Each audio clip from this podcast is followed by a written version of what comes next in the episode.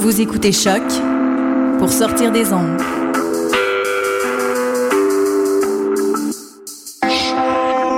Podcast, musique, découverte. Sur choc.ca.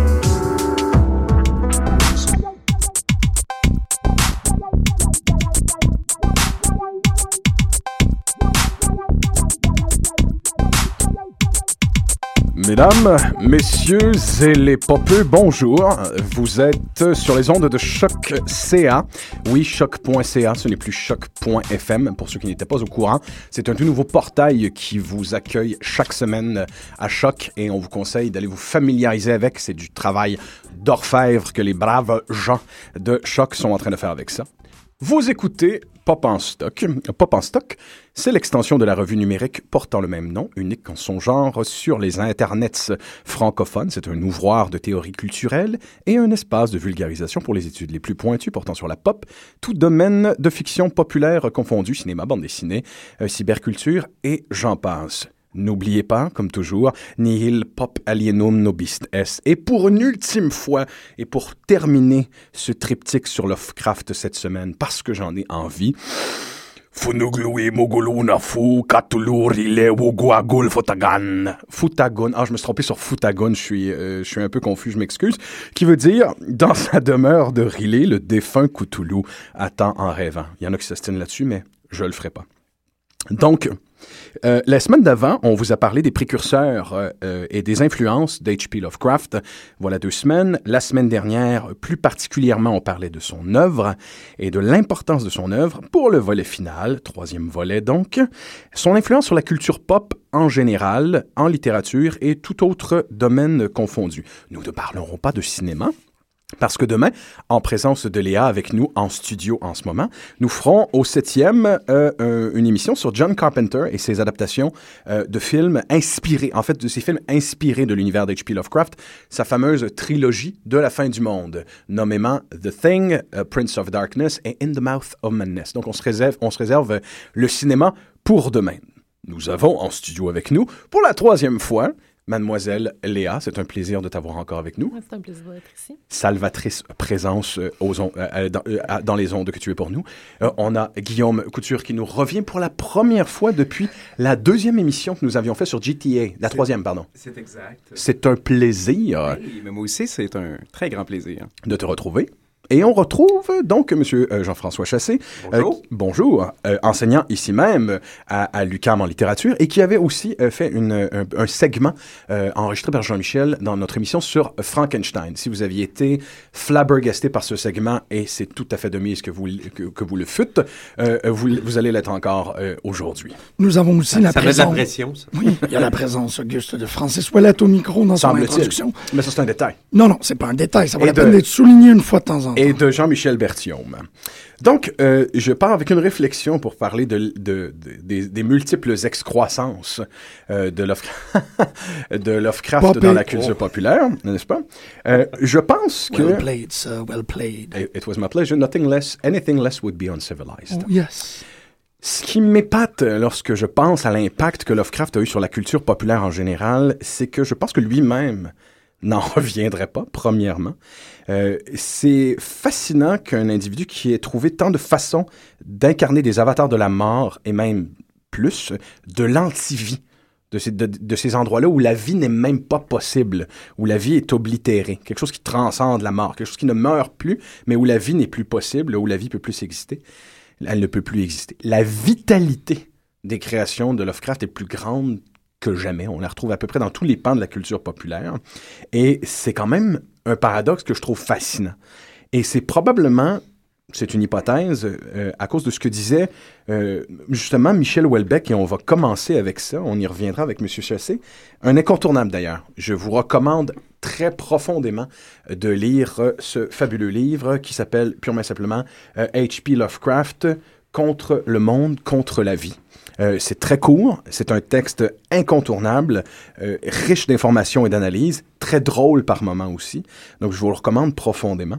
Ce qui me surprend, c'est que dans ce livre, euh, on entend, on lit Welbeck, on lit un passage de Welbeck absolument savoureux où il nous dit que ce qui est intéressant avec Lovecraft, c'est la formule, c'est le, c'est, c'est, c'est- c'est les méthodes extrêmement formatées pour arriver à un effet euh, qu'il utilise. Et, c'est probablement pour ça que les émulateurs, que ceux qui ont les continuateurs de canon, ont réussi justement à générer euh, des parfaits pastiches, des imitations. Il, semble que la formule Lovecraftienne pour arriver à un, un texte bien précis euh, est redoutable et fonctionne bien selon, selon Welbeck. Pour cette raison-là, euh, c'est fascinant de retrouver plein de choses qui ont les effigies de ces créations.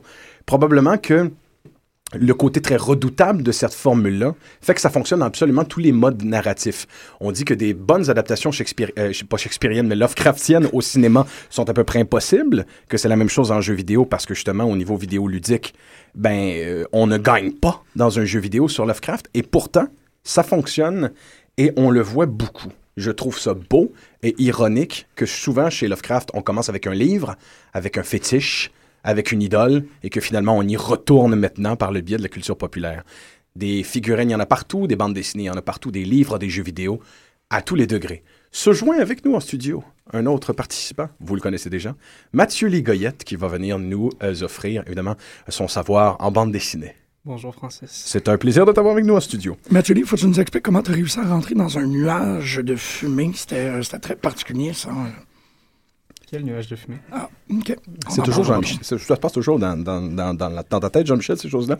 C'est pour ça que tu fais un très bon animateur de radio. OK. Je, je dessine un paysage radiophonique. On fait de la mise en scène. Ok. Mathieu. Donc, je lance la balle après cette introduction, M. Chassé, avec, avec euh, Welbeck son fabuleux euh, petit livre que je, moi, je trouve que c'est- c'est c'est- c'est vra- c'est vraiment quelque chose qu'il faut avoir lu quand on est un complétiste de, de Lovecraft.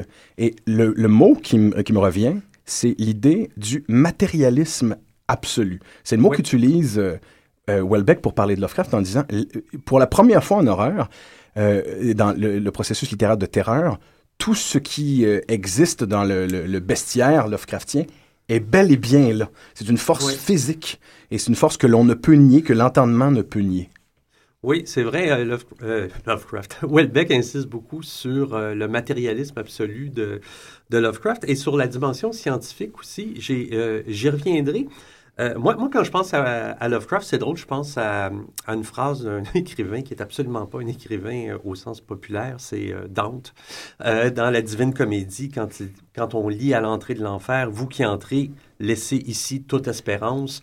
Euh, entrer dans les ouvrages de Lovecraft, c'est un peu comme ça. Moi, j'aimerais parler en fait de deux tendances. Je terminerai, je vais surtout parler de celle de, de Welbeck, de ce, dont euh, Welbeck parle. Je voudrais parler aussi d'une autre tendance qui est intéressante, je trouve, dans l'influence qu'a eu, euh, eu Lovecraft. Et euh, c'est une influence, je dirais, qui, qui déborde du travail des écrivains eux-mêmes. Alors, je parlerai tantôt de, de Welbeck. Je voudrais parler d'abord de, de Jacques Bergier. Alors, je ne sais pas si vous connaissez Jacques Bergier. Euh, Jacques Bergier était, euh, avait une formation scientifique. Il était d'abord euh, ingénieur chimiste, puis a publié en 1960 avec Louis Powell un livre dont le nom vous dit peut-être quelque chose qui s'appelait Le Matin des magiciens. qui est un, ou- un ouvrage qui a eu un succès absolument immense pendant toutes les années 60. Je pense que ça a été un livre extrêmement populaire. À peu près tout le monde, je pense, possédait ce livre-là. Je me souviens quand j'étais enfant, il y en avait un qui trônait chez nous. Tout le monde avait ce livre. En fait, c'est un livre qui a eu tellement de succès que par la suite, il y a eu une collection qui a été lancée qui s'appelait Planète dans l'esprit du Matin des magiciens. Euh, le Matin des magiciens, c'est un livre qui associe euh, les sciences avec des niaiseries euh, profondes relevant des parasciences, avec l'idée que la connaissance, surtout les connaissances scientifiques et techniques, ont été tenues secrètes pendant de longues périodes de l'histoire et proviennent de civilisations extraterrestres. Alors, c'est un livre assez subtil parce qu'il mélange euh, de façon, euh, comment dire, narrativement intelligente euh, les références historiques réelles avec la science, mais aussi avec l'alchimie, les sociétés secrètes, l'ésotérisme, les sciences occultes, etc., etc. C'est une défense de la télépathie, de la parapsychologie, euh, l'être humain est un perpétuel mu- mutant, etc., etc. Là où ça devient intéressant par rapport à Lovecraft, c'est que Jacques Bergier a été en France le premier traducteur de Lovecraft. Mhm. Euh, le premier à le traduire, et euh, Berger avait déjà écrit, peut-être faut-il avoir beaucoup souffert pour apprécier Lovecraft. Alors vous apprécierez différemment cette phrase-là.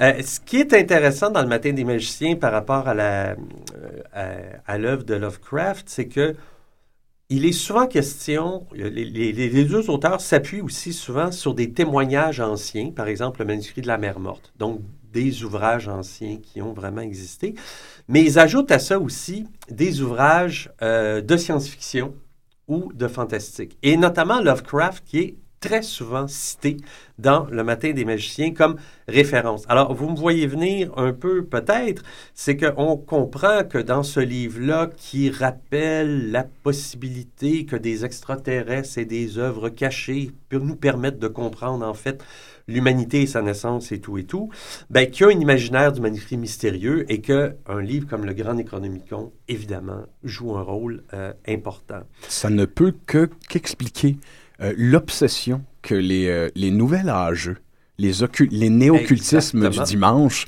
ont eu pour Lovecraft. Exactement, puis ça explique, je pense, ça fait partie de cette espèce de mouvance qui fait de certains textes de Lovecraft des textes qui auraient réellement existé.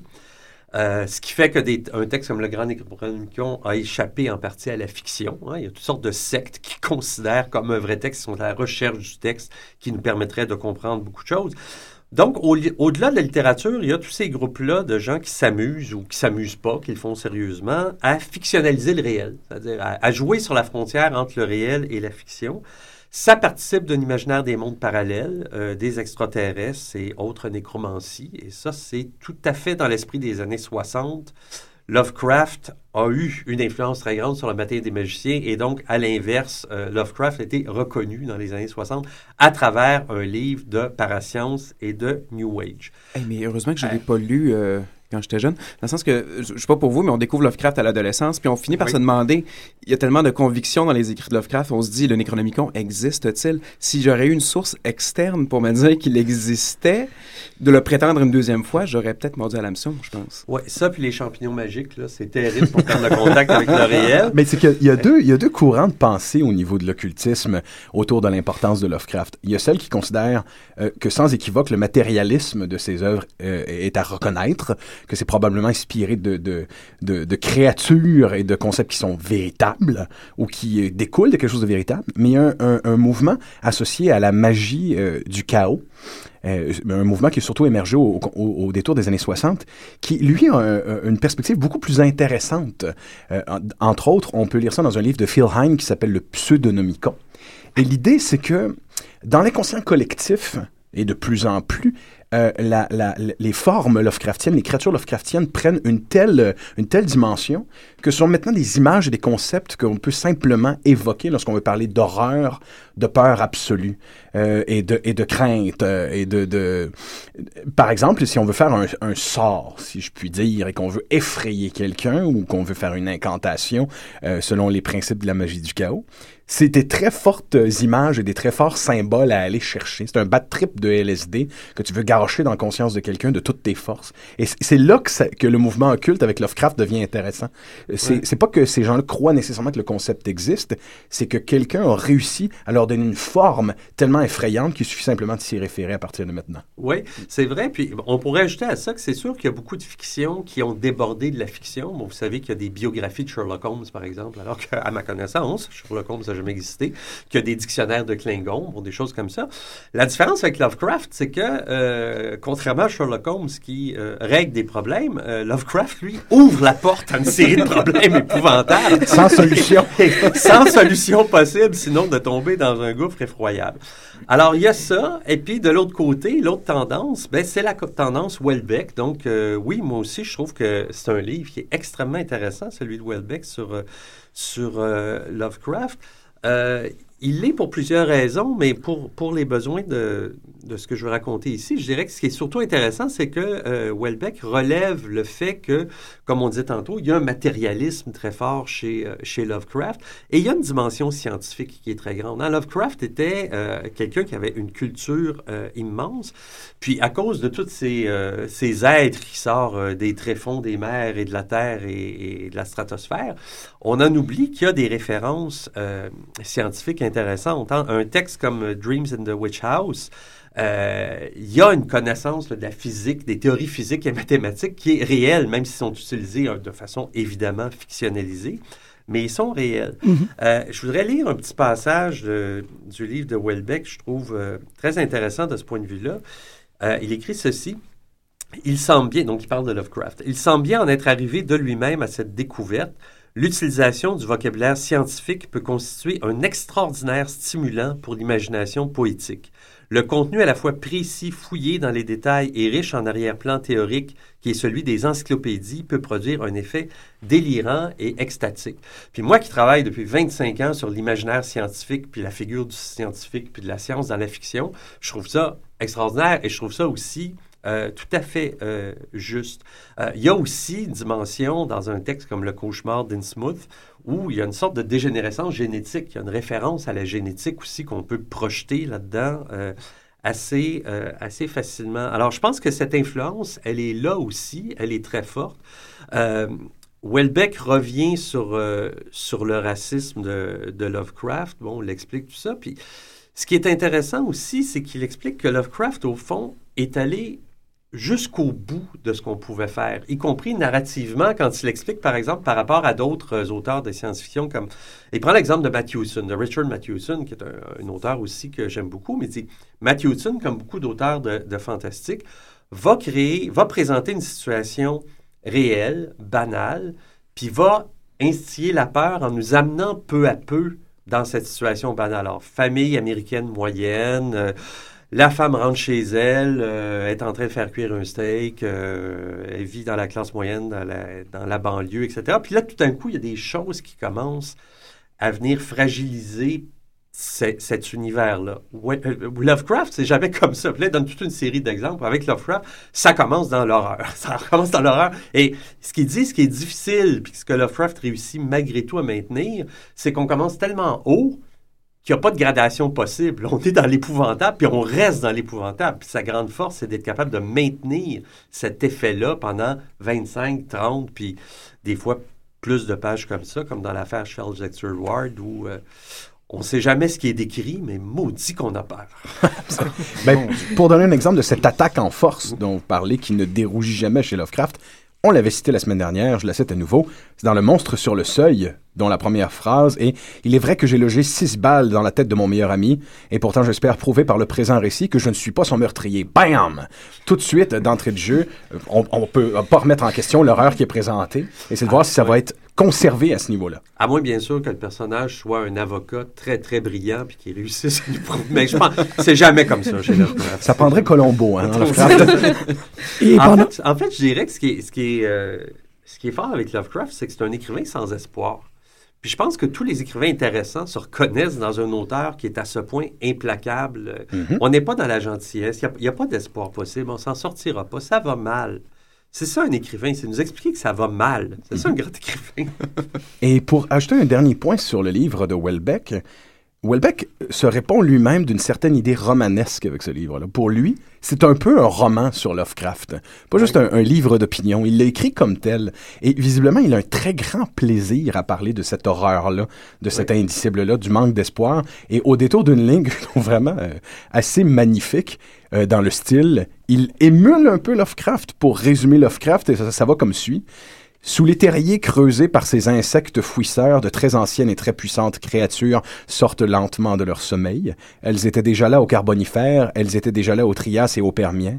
Elles ont connu les vagissements du premier mammifère, elles connaîtront les hurlements d'agonie du dernier. Ouais. Vraiment, il a un grand Ouais. plaisir à ça, Welbeck. À voir le fantasme de l'oblitération marche fort pour lui. Oui. Puis c'est- il y, a- il y a un effet de fascination chez Lovecraft, je pense, y compris chez des écrivains dont, dont l'écriture n'est pas clairement marquée par lui. Euh, il le dit lui-même, Welbeck, à un moment donné. Il dit que son, son intérêt pour Lovecraft, je le cite, est assez contradictoire avec le reste de mes goûts littéraires. Mais c'est vrai aussi, quand on lit Wel- Welbeck, on se dit pas, ah ben oui, Lovecraft est là, c'est sûr. Mais je pense qu'effectivement, c'est une influence qui peut être très grande, y compris chez des écrivains qui sont pas nécessairement euh, marqués par, euh, par le fantastique à la Lovecraft, mais qui sont marqués par une espèce de fascination pour des différences qui viennent tout transformer, qui viennent tout chambouler. D'un coup, tout l'univers change à cause de ce qui se produit. Puis là, ça, ça peut être le cas dans des, dans des fictions scientifiques, il va se passer des catastrophes scientifiques. Il y a beaucoup d'auteurs qui l'ont fait avec un léger changement de parallaxe dans la perception du, euh, du personnage principal. Borges le fait. euh, José oui. Carlos Somoza le fait Oui, le temps d'un oui, roman au complet aussi. Absolument. Mais quand on parle de matérialisme, euh, ce terme-là, c'est vraiment ce qui ouvre la troisième émission. Qui est des, continuateurs de canon, Derleth, qui, euh, Derleth d'ailleurs, à qui on accuse, euh, c'est important de dire que si Derleth a consolidé beaucoup, a permis beaucoup la célébration de de Lovecraft, on lui accuse d'avoir, euh, comme disait un peu Antonio la semaine dernière, d'avoir rendu un peu judéo-chrétien le panthéon de créatures absolument cruelles de l'univers Lovecraftien. Là, tout d'un coup, il y avait des personnages qui s'affrontaient, tu avais des, des concepts qui, qui étaient en, en clash constant, et ça, c'est une idée qui déplaît à plusieurs Lovecraftiens de première génération, si on peut dire. Donc, euh, c'est assez euh, épatant de voir à quel point, euh, au-delà de la littérature, on a voulu donner des contours et définir Love- les, les créatures Lovecraftiennes. Le panthéon Lovecraftien, on veut leur donner une, on, on veut, on veut montrer de quoi ils ont de l'air, on veut les illustrer, on veut, on veut, les- on veut se les figurer. Et pour cette raison-là, la bande dessinée est vraiment un des médiums à travers lequel les personnages Lovecraftiens et les créatures, les concepts Lovecraftiens se sont les mieux incarnés, encore mieux qu'au cinéma. Oui. Oui. oui, mais en même temps, c'est ça. C'est parce que tu mets le doigt sur quelque chose de super intéressant. Puis on, on avait une invitée qui était supposée venir parler de tout ça. Euh, on, on tente, en bon fan, de définir les paramètres corrects et, et, si on peut dire, un peu opaques et, et fermer là, les, les, les, euh, les frontières du canon Lovecraftien. Mais Lovecraft a été très rapidement, euh, il les a ouverts. Il a vraiment laissé plusieurs gens rentrer dans son canon. Ça a été très, très, très poreux. Oui, en fait, Euh, il laissait les gens, il laissait les gens définir, donner, donner de nouvelles dé- définitions à son canon, qu'il réintégrait aussi par la suite. Exactement. Puis c'est venu euh, très de, de façon très intéressante par la manifestation de plusieurs livres. Euh, je parlais avec Nicolas Robinson, qui est venu la semaine dernière, puis il disait c'est dommage, la semaine dernière, on n'a pas pu parler de. On a parlé du Necronomicon, c'est certain, mais on n'a pas parlé, tu vois, là, tu parlais de, de on n'a pas parlé du Saleno Fragments, qui est euh, la brèche, si on peut dire, de l'univers de Derlet qui rentrait dans l'univers de Lovecraft, ou euh, le Book of Abon, qui est tout cet univers de Clark Ashton Smith, qui fait comme un, puis là je vais utiliser une expression plus moderne, mais qui fait un hyperlien vers l'univers de Lovecraft. Ça a été la même chose pour un auteur que, bon, j'en ai, j'ai eu l'occasion d'en parler, de Vermes, le, pardon, pas l'auteur, le texte, le Vermis Mysterious de Robert Bloch, l'auteur de Psycho. Donc, euh, Lovecraft mm, encourageait les auteurs qu'il respectait à créer des, des mythologies adjacentes à la sienne qui réussit à intégrer à son canon par la présence de livres. Il le fait avec Howard et Conan, en fait. Oui, c'est ça. Où des créatures visitent l'univers de Conan et des livres créés dans l'univers de Conan existent après dans le canon euh, Lovecraftien. le Unaus Prechlichen Kulten de la part de Excellent accent, Robert. mon cher. Ben oui. Excellent accent. À vos souhaits. Et, et c'est c'est bien intéressant. C'est drôle parce que ça vient connecter étrangement un film que je sais que, que Samuel Archibald, euh, chroniqueur pour l'émission, manifeste énormément d'appréciation pour. Et je pense qu'il va se mordre un peu à ne pas avoir pu venir d'en parler. Mais The Keep de Michael Mann est une adaptation euh, d'une novella de F. Paul Wilson. Tout ce qu'il y a de plus gothique. Ben oui. N'oublions pas que le- la créature dans ce roman-là est un vampire. Tout ce que plus, tout ce que plus transylvanien. Et dans le film The Keep de Michael Mann, ça devient ça devient une espèce de créature antédiluvienne, une intégration un peu de, de, de les vieilles races euh, que les nazis exploraient. Mais ça devient, bon, grosse Ça chauve-souris. ça devient Hellboy avant Hellboy. Disons-le ouvertement. Et euh, mentionnons que la créature dans le film de Michael Mann, le design est fait par Enki Bilal, Mhm. le BDiste. Donc déjà, là, d'entrée de jeu, le rapport que la BD a envie d'entretenir Oui. avec, le, avec le, le panthéon Lovecraftien, il est très fort. On le voit, on le voit autant dans la, bande, le manga que le comic book et la bande dessinée franco-belge. Tout ça nous provient du, et parce que je veux être le plus encyclopédique possible, le Pnacoctic Manuscripts de F. Paul Wilson. Mais euh, c'est intéressant parce que euh, de voir ça, ben, on, voit quelqu'un qui est très libre de droit, qui aime partager, qui est très enthousiasmé par ses correspondances. Léa t'en a très très bien parlé dans les dernières émissions. Mais aussi, on voit le balbutiement de quelque chose qu'on va appeler le Creative Commons, le copyleft. Le, on voit tout ça. Un auteur qui est extrêmement à l'avance de son temps, qui dit non, non, mon univers ne va que, que, que grandir, va juste prendre des dimensions. Et là, le jeu de mots est intentionnel avec votre input intel- d'intellectuel et, de créatif, pardon. Il y avait à ce point-là ces auteurs-là qui disaient si on s'y met tout, on va être capable de faire une mythologie. Parce que c'est compliqué de construire une mythologie à soi tout seul, mais quand tu prends les grands esprits, les grands écrivains fantastiques de ton époque, ça se fait de façon. euh, ça se fait comme du feu et ça, ça serait en quelque sorte peut-être un argument de la réussite et de la continuité Et de ce corpus-là. a fait ça sans Facebook, sur papier. Justement, exactement. Impossible. Incroyable, hein? Moi, moi j'ai déjà travaillé avec une machine à écrire à une certaine époque. Ah, Ça, ça vous c'est- dit une chose, ça vous dit des choses de mon âge. Ça, c'est charmant. oui, c'est ça. Ça, c'est charmant, c'est Ça différent. la Romantique. Donc, transitons tranquillement pas vite vers la bande dessinée où il y a des choses fascinantes à dire par rapport à Lovecraft. Léa nous a fait découvrir un magnifique texte, une magnifique nouvelle écrite par Neil Gaiman, qui est une biographie de Cthulhu.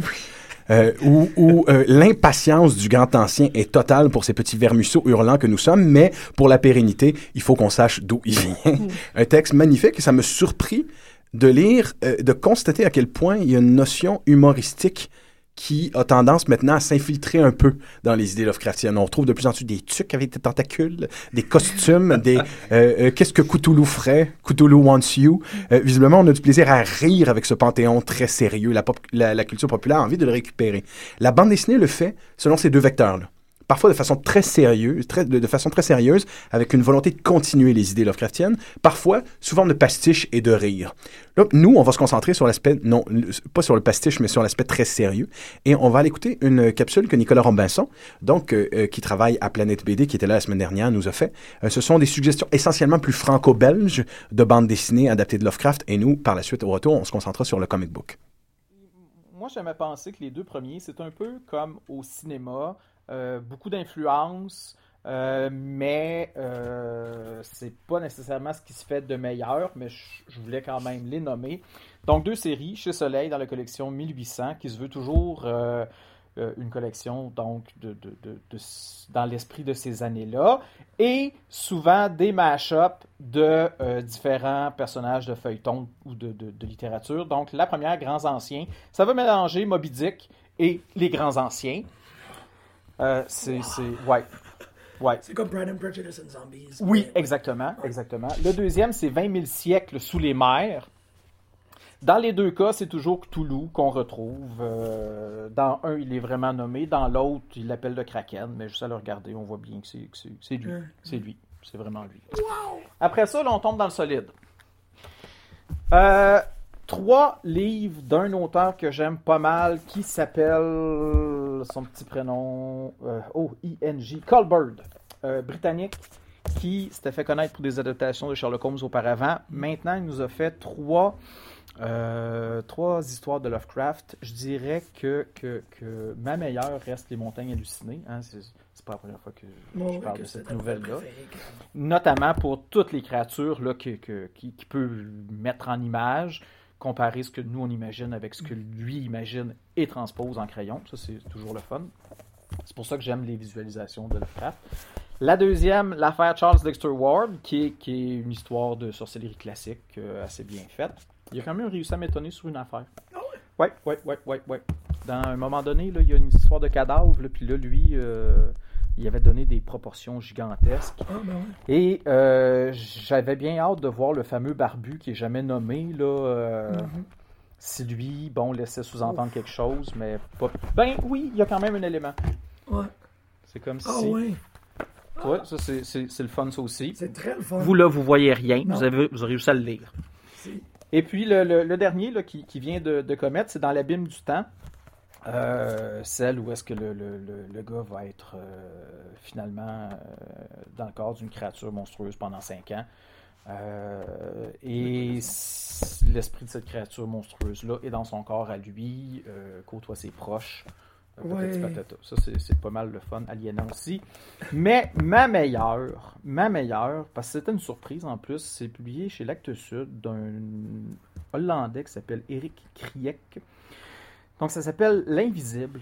Il a euh, fait des adaptations de plusieurs petites nouvelles euh, qui sont généralement assez connues. Euh, je suis d'ailleurs, La Mhm. couleur tombée du ciel, Dagon, L'Invisible, Le cauchemar d'Innsmouth, Innsmouth, prononcez-le comme vous voulez. hein. Euh, notamment justement pour celle-là, mais ma préférée va être La couleur tombée du ciel, parce que c'est en noir et blanc. Tout ça est en noir et blanc, c'est malade. Puis on, on se les imagine, ces couleurs-là, mais surtout euh, ce qu'il a réussi à faire avec les, les récoltes euh, mutantes dégueulasses Ah oui. de la famille, là. Puis, Ouais. puis, puis la mère enfermée dans la chambre, euh, c'est vraiment, c'est vraiment de l'horreur. C'est pas, c'est pas gore, mais c'est, c'est très euh, Ah, pourrissant. euh, oui, oui. Euh, ouais, non, Ouais. c'est vrai que c'est pas réconfortant, ça. non. Ben, Gros j'espère. pingouin. Euh, c'est ça, il existe, il a déjà existé, mais là, il me semble que c'est plus disponible, euh, Les Mythes de Cthulhu euh, par Brescia. Et il y a même déjà eu. une- Bah, on m'apprend à l'instant que c'est disponible dans mon oreillette. Et il y a déjà eu même un livre, une bande dessinée québécoise, qui était dans l'esprit de Lovecraft, qui s'appelait le, Le jour à Wentworth, qui ça n'est plus disponible, par Oh. contre. Mais vous pouvez toujours le chercher dans Par le. qui? Oh! Laurent, comment ça s'appelait euh? D'ailleurs, hier soir, j'ai dansé sur la, la chanson euh, Ketchup, là, tu sais, euh, Last Ketchup, là, euh, sur Just Dance. Jean-Marc Saint-Denis. Si j'avais l'envie. Alors, euh, l'auteur est Jean-Marc Saint-Denis. Euh, C'était chez, publié chez euh, Soulière, mais ce n'est plus disponible. C'était Nicolas Robinson qui nous parlait de, de- du Planète BD, puis il y avait vraiment les bandes dessinées au grand complet autour de lui. Finalement, je disais franco-belge, mais c'est franco-belge de format, parce que c'est un peu partout à travers le monde, ces bandes dessinées-là. Oui. C'est pas simplement la France, là. Oui, effectivement, c'est vrai, parce qu'il y a quand même nommé. Mais Brescia, les- euh, Brescia est un incontournable, Et effectivement. A un Québécois. Mm. Et, et un Québécois en plus. C'est un gars qui connaissait son truc et je vous encourage à aller voir Planète BD parce qu'il est capable de conseiller du stock de Lovecraft. Pa- Longtemps. Par contre, ce n'est pas parce qu'on est des euh, fiefés euh, fans de comic book qu'on va aller directement vers là, mais c'est parce que le comic book est une niche où euh, Lovecraft a trouvé euh, les inventions de Lovecraft, les créations de Lovecraft ont trouvé un, terrain de jeu foisonnant pour s'affronter, se détruire, détruire successivement l'univers, parce qu'évidemment, des créatures Lovecraftiennes ont détruit l'univers des centaines de fois dans l'univers des comic books, mais aussi, et ça c'est un thème qu'aime particulièrement Mathieu Ligoyette avec nous, c'est euh, que en comic book, la notion de cosmique, d'ampleur cosmique, de créatures qui sont des incarnations de concepts comme la comme la vie, comme la mort, on, retrouve ça beaucoup d'ailleurs. Vous pourrez lire demain sur la page Facebook un affrontement entre le grand Galactus, création de Jack Kirby et de Stanley, et Cthulhu, qui est absolument délicieuse et qui émule parfaitement bien le style littéraire des deux auteurs. Alors, dans Marvel et DC, on a trouvé plusieurs euh, façons d'incarner ces, mythes-là.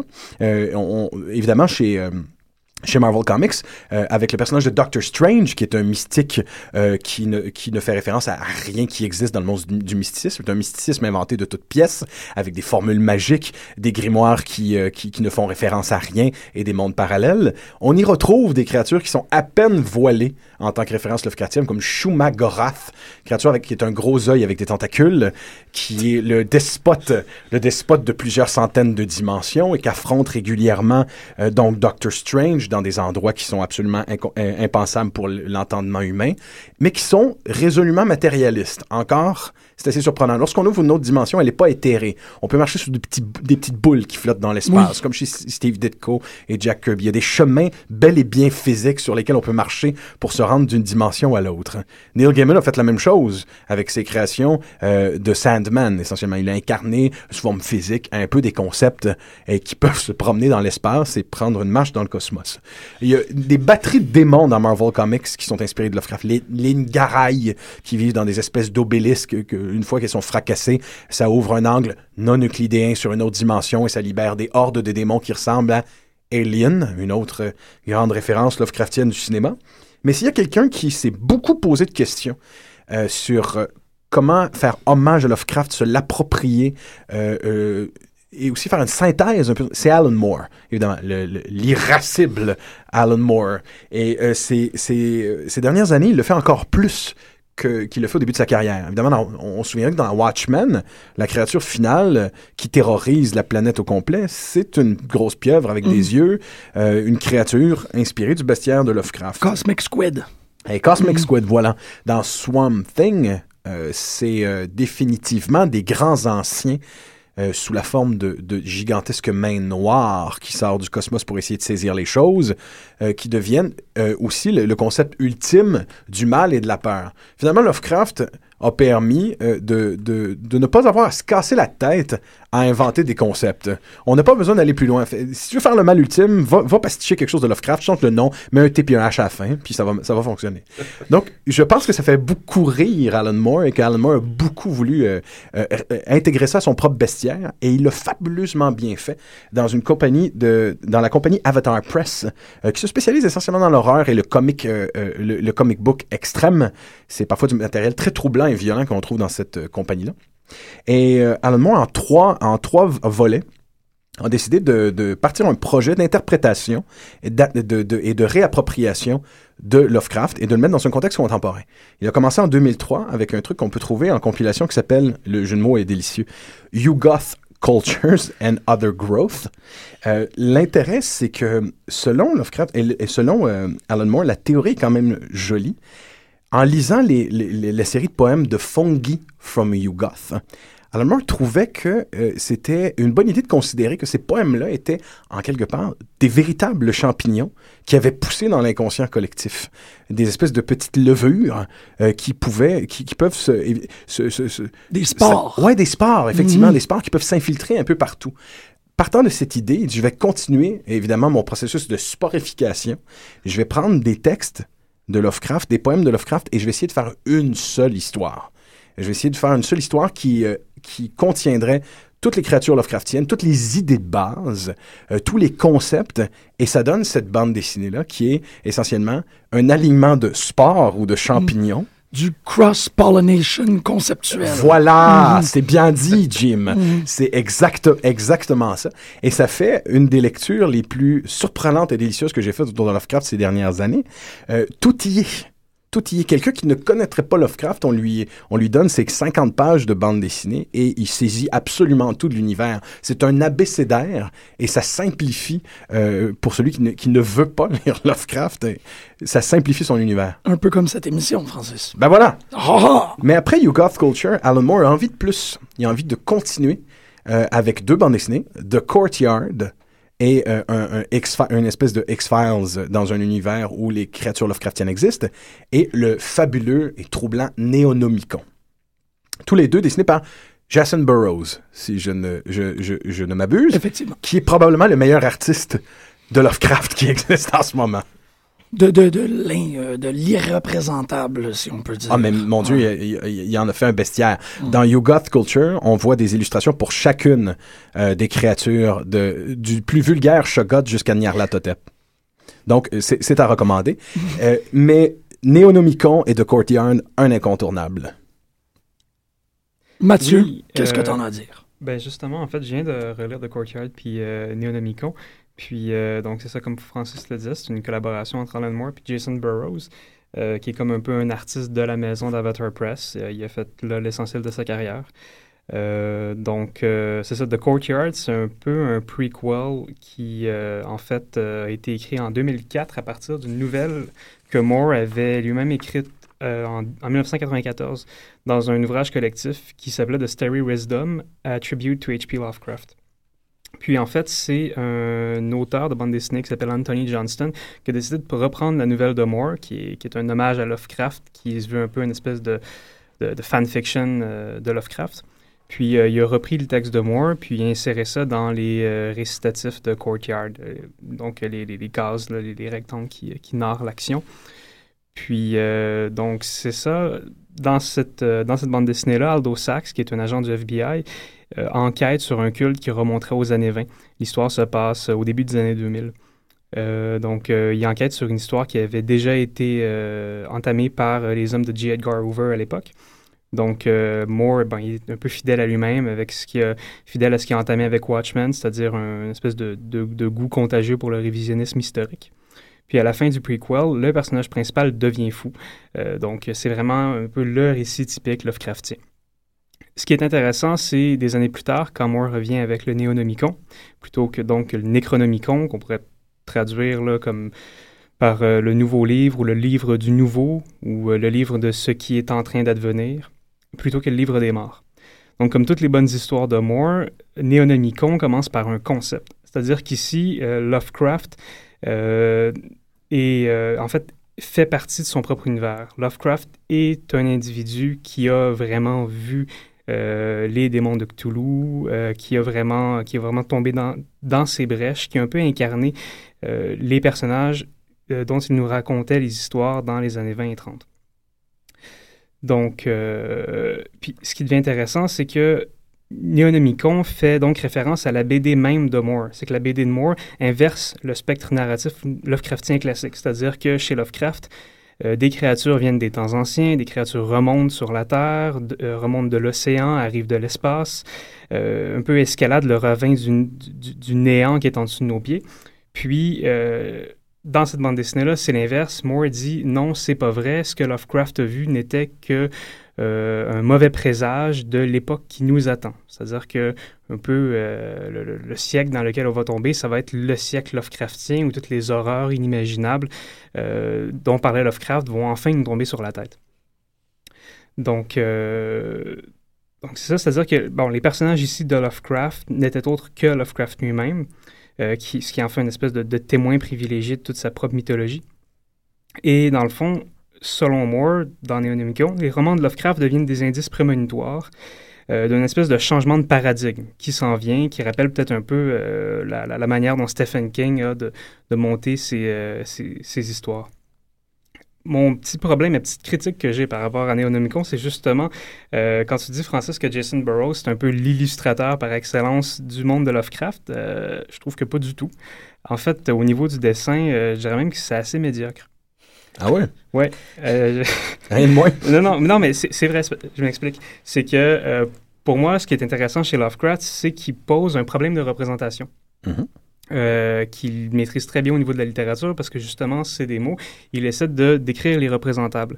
Euh, Qu'on arrive dans la bande dessinée, il me semble qu'il y a énormément de contraintes qui devraient venir en ligne de compte, qui sont euh, qui ont rapport au médium, qui, euh, qui est dans le fond une espèce d'interaction entre justement le texte et le visuel. Puis il me semble que Jason Burroughs ne fait pas grand-chose de, de cette notion d'irreprésentabilité.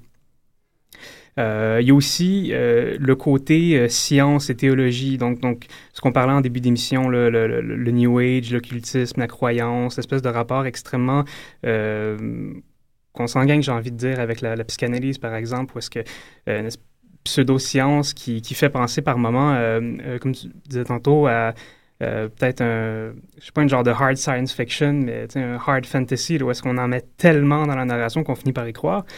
Euh, tout ce côté-là, dans l'adaptation de Moore, un peu prend le bord, justement parce que l'histoire euh, typiquement Lovecraftienne se passe à notre époque. Il n'y a rien vraiment de mystérieux. Euh, on a un peu à faire vraiment un drame, un show de police, un peu justement comme X-Files, mais dont le monstre, à la fin de l'émission, ne viendrait pas de l'espace, mais viendrait plutôt d'un livre de, de, Lovecraft. Donc, c'est pas c'est une bande dessinée qui se passe dans l'univers de Lovecraft, mais j'ai de la difficulté à dire que c'est vraiment Lovecraftien. Moi, je te dirais que c'est une bande dessinée qui se passe dans l'idée que l'on se fait des créatures Lovecraftiennes de façon consensuelle en bande dessinée. C'est là que je trouve intéressant le matérialisme de ces illustrations-là. C'est là que je trouve intéressant le travail qu'Alan a fait. C'est vrai que l'irreprésentabilité, et c'est pas quelque chose que, que, ces bandes dessinées arrivent à bien montrer.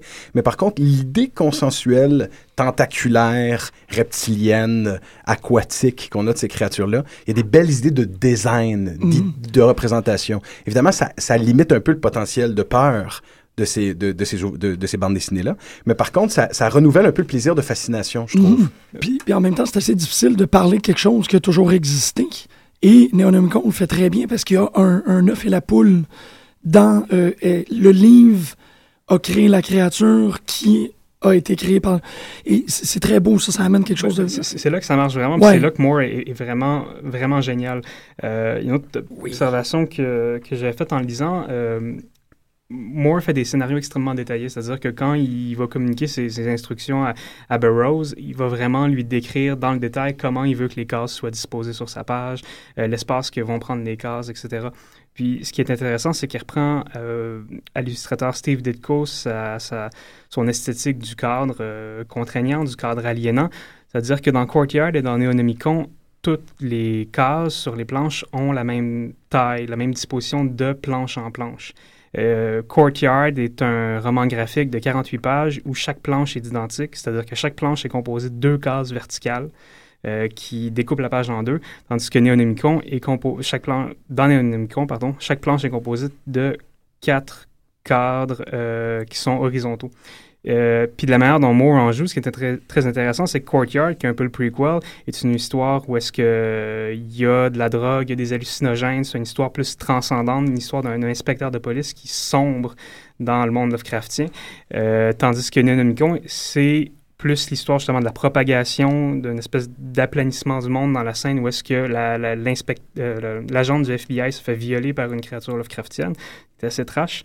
Euh, donc, qui rappelle justement euh, espèce de, de, de, propagation du fait que le virus de Lovecraft va se propager, puis aussi de l'enquête, parce qu'on a des, des, espèces de, de panoramiques euh, au niveau de la disposition des cases qui nous fait découvrir un peu euh, l'espace dans lequel il les enquête, puis il retrouve des indices. Donc, au niveau du concept, comme toujours chez Moore, c'est vraiment, vraiment excellent, mais c'est euh, le dessin, c'est Burroughs, il y a des espèces d'effets numériques de Photoshop. Ça, c'est très vrai, par exemple. Je trouve qu'il ne fit pas du tout avec contre, euh, Lovecraft, qui est beaucoup plus organique. Ce n'est pas un problème avec YouGov Culture, qui est en noir et blanc. Il n'y avait pas les techniques d'infographie à l'époque, donc ça fonctionne beaucoup mieux au niveau, de, au niveau des illustrations qu'on a de Jason Burroughs et de euh, José Juan Rip, mm -hmm. euh, qui sont deux artistes qui font souvent des, euh, des, illustrations de Lovecraft. Par contre, ça, ça incombe probablement beaucoup plus au scénario de Lovecraft, à mon avis, qu'au dessin de Jason Burroughs. Mm -hmm. Il y a quand même des idées graphiques euh, très effrayantes qui ne peuvent exister qu'au sein d'une case de bande dessinée. Des effets bidimensionnels qui deviennent tridimensionnels. À, deux reprises, il y a des moments comme ça qu'on ne peut pas incarner au cinéma ou dans un, vraiment dans un autre médium, mais qui, existe, qui peut juste exister au sein d'une case. Par exemple, un personnage qui regarde un graffiti, euh, qui regarde quelqu'un qui semble vivant dans l'espace, euh, et qui a une texture, qui a une contenance, et qui se rend compte que tout ce temps, ce n'était qu'un graffiti et une image bidimensionnelle. Des idées comme ça, on en trouve quelques-unes quand même, mais à mon avis, effectivement, ça, ça incombe probablement plus au génie d'Alan Moore qu'au dessin de Rosé, euh, de, de M. Jason Burroughs. C'est beau parce qu'on prend des dimensions le plus qu'on avance. On a commencé avec la littérature, là, avec Alan Moore, puis son espèce de underwriting, cette espèce d'écriture qui, qui émerge dans euh, la, la convergence du texte et de l'image. On ajoute une autre dimension au texte. Et puisqu'on arrive vers la fin de l'émission, la plus grande multidimension qu'on peut avoir en, en récit, en narrative, c'est définitivement le jeu. Et encore plus, de mon expérience personnelle, le jeu de rôle. Tu t'en penses? Moi, il y a le jeu de rôle et l'objet. C'est le vrai. fétiche. Oui. L'objet que l'on peut tenir oui, dans sa main. Parce qu'on peut le regarder de tous les angles. Il y a les, deux, peut... il y a les, il y a les deux pôles que je trouve intéressants. Bien dit, j'en avais manqué un. Et euh, on trouve, Léon nous apprenait avant de parler de The Call of Cthulhu, parce qu'on a quand même deux personnes ici qui ont été euh, DM pendant de nombreuses années euh, pour ce jeu de rôle qui a initié énormément de monde à l'œuvre de Lovecraft. Je pense qu'il y a beaucoup de monde qui a commencé à jouer à ce jeu-là et qui ont lu Lovecraft par la suite, et c'est très bien ici. Mais on trouve jusqu'à des parfums. Oui, oui, mais c'est ça. Il y a une. Euh on peut se demander, c'est justement qu'est-ce que ça sent un Shoggot, qu'est-ce que Cthulhu ouais, sent? Je, oui, on se, on se le demande. ça, ça sent pas bon, mais là, j'ai peut-être des préjugés. Un, un peu aquatique. Euh, ben, la parfumerie euh, Black Phoenix Alchemy Lab, qui est une petite entreprise familiale de, de Californie, fabrique euh, des huiles de parfum. Euh, sont des thèmes gothiques, victoriens, médiévaux ou d'horreur. cette parfumerie-là va se spécialiser justement dans la formulation d'essences qui vont transposer des concepts comme les concepts de, de, de, des créatures de, Lovecraft et des idées justement en une expérience euh, olfactive. Donc, euh, ils nous proposent, eux, une, euh, toute une collection sur Lovecraft qui, qui va s'appeler Picnic in Arkham, donc un pique-nique à Arkham. On peut, on peut commander, c'est ça, des, des, petits échantillons de, de moins d'un millilitre, mais aussi des, des, bouteilles de 5 millilitres. Fait que là, j'ai amené toutes sortes de fioles avec moi. donc, c'est ça j'ai à présenter, c'est ça, un parfum, mais c'est un peu dommage que vous ne pourrez pas le sentir à la maison. Non, mais, mais nous, on peut. Mais vous, vous pouvez, oui. Euh, donc, à pour la une ZIF, radio olfactive. Pour, ben oui, pour. le Scratch and Sniff Radio. Euh, donc, euh, j'ai un parfum qui se nomme Al-Azif, euh, qui est le nom original, en fait, du, du Necronomicon. Tiens, je vais le faire circuler, je l'ai ouvert. Euh, c'est un, des odeurs d'un sinistre encens euh, sinueux qui invoque le messager et le péant des dieux primordiaux de la bon. noirceur, du chaos, de la folie et de la pourriture. Ah, étrangement, moi, ça, ça évoque une nuit d'amour, mais bon. Bon, ben, Qui, qui l'eût cru? Le, le- le grand ancien sans coquet. Euh, ben ça, ça, ça c'est le Necronomicon, en fait. Euh, donc, on a aussi euh, Arkham, qui est euh, justement une description à peu près d'une forêt obscure et inapprochable de, de, de pins, de de qu'est-ce qu'il y a d'autre? D'érable, de bouleau, de cornouiller, euh, qui va être adouci ensuite par euh, justement tout un bouquet floral de la Nouvelle-Angleterre. Euh, J'ai une créature qu'on qu'on aime bien, le Night Gaunt. Je sais pas c'est quoi la traduction de ça. Les, Les maigres créatures de la nuit. Oui, bon. Pourquoi pas? Oui, c'est c'est ceux qui ont une espèce de texture caoutchouteuse qui, qui, Et qui pincent. chatouille. Oui, Et qui ça. les gens. quand, ils les, quand ils les transportent. Donc là, on va sentir vraiment beaucoup d'agrumes, euh, du yuzu, du pamplemousse blanc, des kumquats et euh, des fleurs du mont Ngranek qui sont recouvertes de neige. OK, ça, je dois sentir ça. Je suis en régie, moi, je suis un peu loin, là, mais celle-là, j'avoue, il y a du kumquat dedans. Oui. Donc, c'est ça. Ben, ils, ont, ils ont sorti, c'est ça, que ce soit sur les, euh, basé sur les, sur les créatures du bestiaire ou sur, euh, sur les, le nom des. euh, sur le, les, euh, les nouvelles, en fait, parce qu'on retrouve aussi, par exemple, The Music of Eric Zahn, qui est une des nouvelles. Euh, pour Noël, ils ont sorti une, création basée sur la. euh, toute une collection, pardon, basée sur la, la nouvelle de Festival que, que j'adore, qui est, c'est ça. Donc, la, la collection spéciale de Noël. Euh, donc, on a des, des parfums qui sentent les papiers en décomposition, le cuir pourrissant, l'encre noire euh, et toutes sortes de, de trucs un peu, un peu louches. hein. Puis, ils ont sorti aussi toute, une, toute une série qui s'appelle la Pickman's Gallery, qui sont en fait des, des parfums qui s'inspirent des, des œuvres d'art un peu macabres, des, c'est ça, les tableaux célèbres euh, un, un peu macabres. Donc, on, on, on a retrouvé ça. C'est vraiment, euh, c'est vraiment euh, spécial de voir justement euh, l'inspiration tirée, mais l'inspiration justement euh, olfactive euh, qui, qui est tirée des, des récits de, de Lovecraft. Mais euh. c'est- c'est c'est vraiment intéressant qu'on qu'on- qu'on transforme ça en parfum, c'est-à-dire euh, Lovecraft essayait de décrire l'indescriptible. En tout cas, pour un néophyte du parfum, moi j'ai un nez absolument pas développé. Sentir un parfum, c'est c'est se mettre, euh, se plonger dans quelque chose d'absolument intangible en fait. Oui. Ouais, ça va très bien. Bonne observation. Avec, euh, D'ailleurs, ce serait le type de parfum qu'il faudrait euh, porter durant une partie de Call of Cthulhu, Popé. n'est-ce pas? Oui. Oh, pour faire un lien. Ah, Good oh, hein? segue. Hein, n'est-ce pas? Nice N'est-ce pas? Moi, je n'ai pas eu le plaisir de jouer à Call of Cthulhu. Par contre, que, que les gens qui ne sont pas euh, des euh, fans de D&D, de, Dun- de Dungeons and Dragons et de jeux de rôle en général, euh, raffolent. Même ceux qui n'ont pas joué raffolent. Pour le moins qu'on ait un bon DM qui arrive à créer une atmosphère et qui connaît bien son Lovecraft, le jeu peut être assez prenant. Et Guillaume a l'air exactement du genre de personne qui est capable de mener une game. Ah, ben merci. Mais euh, absolument. Écoutez, il y a une époque où euh, euh, Call of Cthulhu était aussi joué que D&D, en fait. Euh, quand vraiment, à l'apogée début des années 90, là, euh, vraiment, moi, j'ai ma copie avec moi ici, là, du deuxième, de la deuxième édition. Je l'ai traînée. En fait, j'ai même pas ouverte de la journée, j'ai juste traîné avec moi. Ça faisait penser un peu à l'idée du pouvoir d'un livre, là, traîner juste le fétiche avec soi, puis le caresser un peu, de se dire, ah, a- ça, ça va me donner le, le beau courage pour l'émission. Mais... euh, J'aime énormément euh, euh, l'idée d'un jeu de table de l'appel de Cthulhu parce qu'on reste dans la tradition littéraire. Tu sais, on parlait des problèmes de la représentation dans la bande dessinée. Dans le jeu vidéo, c'est encore pire parce qu'il y a du mouvement et certains mouvements sont même difficiles à décrire pour des créatures euh, impossibles qui, ne sont que des constructions de sphères et de tiges qui déjouent l'œil humain. Euh, dans le jeu de table, on est pris avec euh, une tradition orale. On doit expliquer euh, ce qu'on voit. Il y a des dessins à l'intérieur, mais certains sont très sombres. Certains sont, parce que dans l'édition que j'ai, en tout cas, l'impression n'est pas toujours bonne et c'est tout à l'avantage en fait de, de, de, la, chose euh, du jeu parce qu'on se ramasse avec une indication graphique minuscule de ce qu'on va devoir décrire. Et des fois, ça n'a pas de sens. Des créatures qui ont trois pattes, mais au lieu d'avoir une tête, ils ont comme juste une espèce de longue trompe. C'est dur, vraiment dur à faire la description de tout ça. Euh, L'effort qui est derrière l'appel de Cthulhu et qui est admirable, c'est, ben, admirable, mais aussi peut-être un peu son défaut, c'est d'avoir dû distiller l'expérience de lire Lovecraft ou d'être dans, un, dans une nouvelle de Lovecraft euh, dans un jeu vidéo. C'est-à-dire qu'on on va décomposer évidemment les mécaniques de jeu. euh, ben, on, dé- on- on décompose des nouvelles dans les mécaniques de jeu. Donc, il y a la mécanique centrale dans l'appel de Cthulhu qui n'est pas, du moins, dépendamment de comment on joue à D&D, qui n'est pas dans Donjons et Dragons, c'est euh, l'aspect de la santé mentale.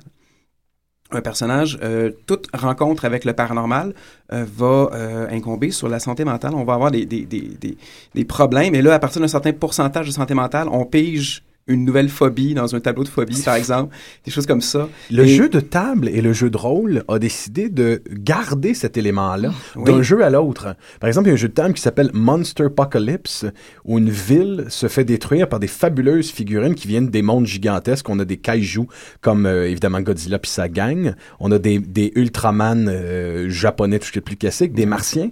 Et on a des créatures inspirées de Lovecraft qui, qui donnent des points de folie et qui, euh, et qui, et qui sont tellement répugnants que, que les personnages doivent se tenir à une certaine distance. Mais Ils ne la, doivent pas attaquer physiquement ces créatures-là. parce que c'est la conclusion la plus commune d'une nouvelle de Lovecraft, c'est que le personnage, eh bien, il est fou face à sa propre mort imminente. Du moins à ma connaissance, à mon souvenir, c'est pas la fin la plus prototypique de, de, de Lovecraft. Et euh, donc, dans l'appel de Cthulhu, plus on devient bon dans le mythe de Cthulhu, plus, on a, plus, plus son personnage a lu de livres du mythe, plus il connaît le mythe, plus il a rencontré de créatures, et plus la santé mentale euh, descend. On peut en récupérer une certaine partie, mais pas vraiment. Et c'est très drôle parce que, du moins dans la deuxième édition que j'ai devant moi, il y a des créatures de la mythologie euh, générale, disons. Il y a des vampires, il y a des, des ghouls, il y a des zombies, des chauves-souris qu'on peut, euh, peut se battre. Et malheureusement, c'est presque plus intéressant de se battre contre ces créatures-là que contre des grands anciens parce qu'on a aucune chance. Je veux dire, tu, tu, tu, tu, tu conçois une, une campagne pour tes joueurs, tu inclus Cthulhu parce que, ben, Cthulhu, tu sais. Et ben, c'est fini, là. Il n'y en, a- en plus de Ça campagne. prend, ça prend un t- joueurs. ça prend un t-shirt. Cthulhu, tu sais. Et voilà, absolument. C'est, le, le- c'est le point d'orgue de, de, de, de, de toute, de toute partie. Et en même temps, c'est assez long de développer un personnage, de créer un nouveau personnage. Donc, il y a une espèce d'un. Une espèce Attachement. d'attachement, un attachement, Mm. Ouais. une conséquence à perdre son personnage. Euh, vraiment, parce que, et on meurt vite. Ce jeu-là t'encourage à t'enfuir, te cacher euh, tout le temps. C'est, moi, je, je trouve ça fascinant. Ça donne vraiment euh, ben, cette, cette pression-là de faire des quêtes qui sont à l'échelle de nos personnages. Et donc, justement, des- dans les nouvelles de Lovecraft, les grands anciens, on en entend parler, mais on les voit très peu parce qu'il n'y a pas intérêt pour les protagonistes de les rencontrer, en fait. Et il y a au moins ça de bon dans le jeu de table que on, on- c'est respecté, en fait. là. Les créatures, sont pas, on peut pas considérer les, les battre. Il y a même des expansions plus tard, genre Delta Green, qui est une espèce de X-Files des années 90. Qui est magnifique. En fait, Delta Green est un jeu absolument génial, qui Mais- ressemble d'ailleurs un peu à la bande dessinée d'Alan Moore, The oui, ben, dont on parlait tout à l'heure. J'en ai quasiment parlé quand vous en parliez, euh, parce que ben c'est ça, Delta Green nous offre des moyens plus grands pour se battre contre ces créatures-là, mais on n'est pas mieux, on n'est pas mieux tombé, tu sais. On a beau dire, on va rencontrer Cthulhu, on va, y- on va y lancer une bombe atomique, ben, ben non. Il va revenir. il va revenir. Donc, tu es en train de dire que finalement, encore plus que n'importe quel jeu de Donjons et Dragons, quelque part, euh, une bonne partie de Call of Cthulhu, ça incombe vraiment au talent du, du, du Dungeon Master. Parce que il y a- on n'a pas intérêt à faire tuer tous les personnages. Le, le jeu est conçu pour vraiment tuer tous les personnages le plus rapidement possible. C'est très, très difficile. Ce n'est pas un jeu pour les débutants, même si c'est par là que j'ai commencé, somme toute. Euh, ou du moins, si vous le faites euh, en tant que débutant, soyez bien entouré. Justement, un bon DM peut-être, un bon maître de jeu. Mais euh, où je m'en allais avec ça? Ben, tu es en train de, de confirmer qu'un Ben, peu comme c'est ça. Lovecraft, pour jouer une bonne partie de Call of Cthulhu, il faut soutenir délicatement l'atmosphère de l'horreur. Il faut forcer la main au destin. Et, Et voilà. Voilà. Et on a essayé de faire ça dans ce triptyque euh, euh, de, de- de- dans, dans- cette saga, euh, que dis-je, de trois émissions sur Lovecraft qui tire à sa fin maintenant. Ça fait un plaisir de, de vous avoir avec euh, nous tous, euh, chers auditeurs, et vous aussi, merci beaucoup de votre aide dans ce, ce, ce, ce- ce travail euh, ti- titanesque que ça, a- été. Euh, nous vous reviendrons peut-être avec une émission spéciale dans un futur proche sur l'aspect vidéoludique de l'univers de Lovecraft. Et en terminant, euh, je, vous inviterai à, donner vos impressions profondes des émissions qui viennent de passer avec un petit passage. Ben, en fait, je, commence. Allons-y. Allons-y tous ensemble. Mon passage se lit comme suit. Et on peut tous le faire en même temps. Oreyar ila kutulu shila pag latan shanor shiorale vros gatora germni swagli yornia ratatun ya we kadishtu